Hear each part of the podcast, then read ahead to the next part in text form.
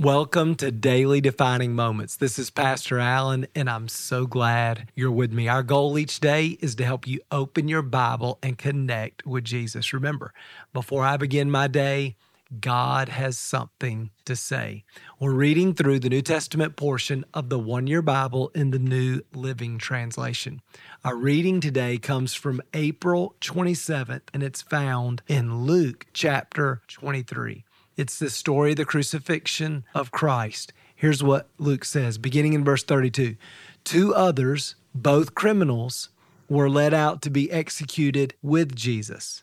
And when they came to the place, the skull, they nailed him to the cross. And the criminals were also crucified, one to his right and one to his left.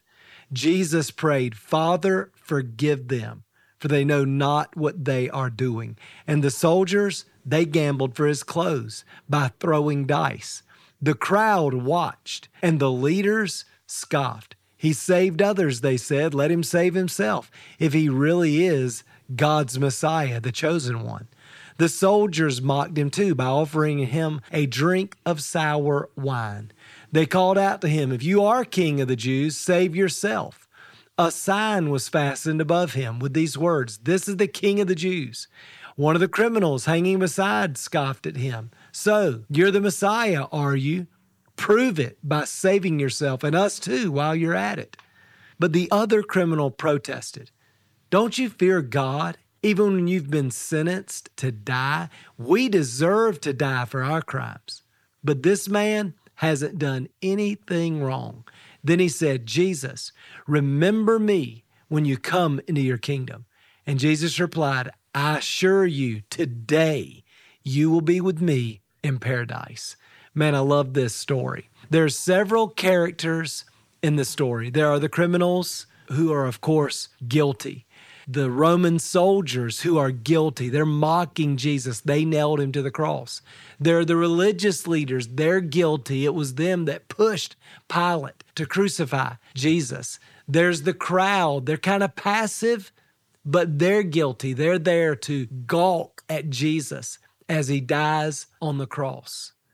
Everyone in the story is guilty except Jesus, and he's on the cross paying for our guilt. He prays, Father, forgive them, for they know not what they're doing. Just imagine here is the sinless Son of God on the cross, surrounded by people who are all guilty and deserve to die. But he's dying willingly. And while he's dying, he's praying on their behalf. He's praying for our forgiveness. Man, it's amazing. The one criminal sees all of this and he's just moved. He recognizes Jesus is not a common criminal.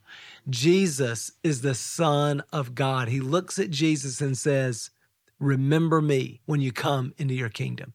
He turns to him with childlike faith. He acknowledges that Jesus is God, that he's king.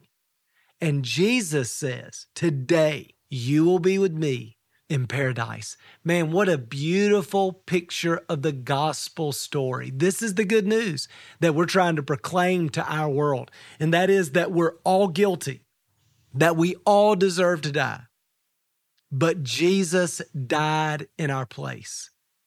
And if we will make a decision to turn to Him in childlike faith and trust Him to be our Savior and our King, then at the moment of death, that day, we will be with Jesus in paradise. I love that. And I want to just encourage you throughout the day today to think about this story, how simple how powerful, how beautiful the gospel story is. Allow it to fill your heart with gratitude, with love, joy, and peace because you're resting in the finished work of Jesus. Let me pray for you. Father, thank you so much for this story. Jesus, we are so grateful for your sacrifice. We are all guilty. We all deserve death.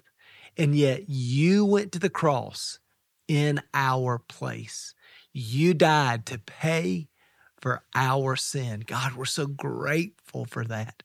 And Lord, I pray that today, especially in this Easter season, God, as everything is becoming new, Lord, as we reflect on all that you've done for us, your great love, your great sacrifice, that you'd fill our hearts with gratitude, that you'd fill our hearts with a love for God, a passion for being close to you, a passion for becoming like you, so that we can do what you did in our city and around the world. God, fill our hearts with new life. God, we're so grateful. We're so thankful. Thank you for loving us so well. In Jesus' name we pray. Amen. Well, I hope this encouraged you today. I appreciate you being with me again. Remember, before I begin my day, God has something to say. We'll see you again tomorrow.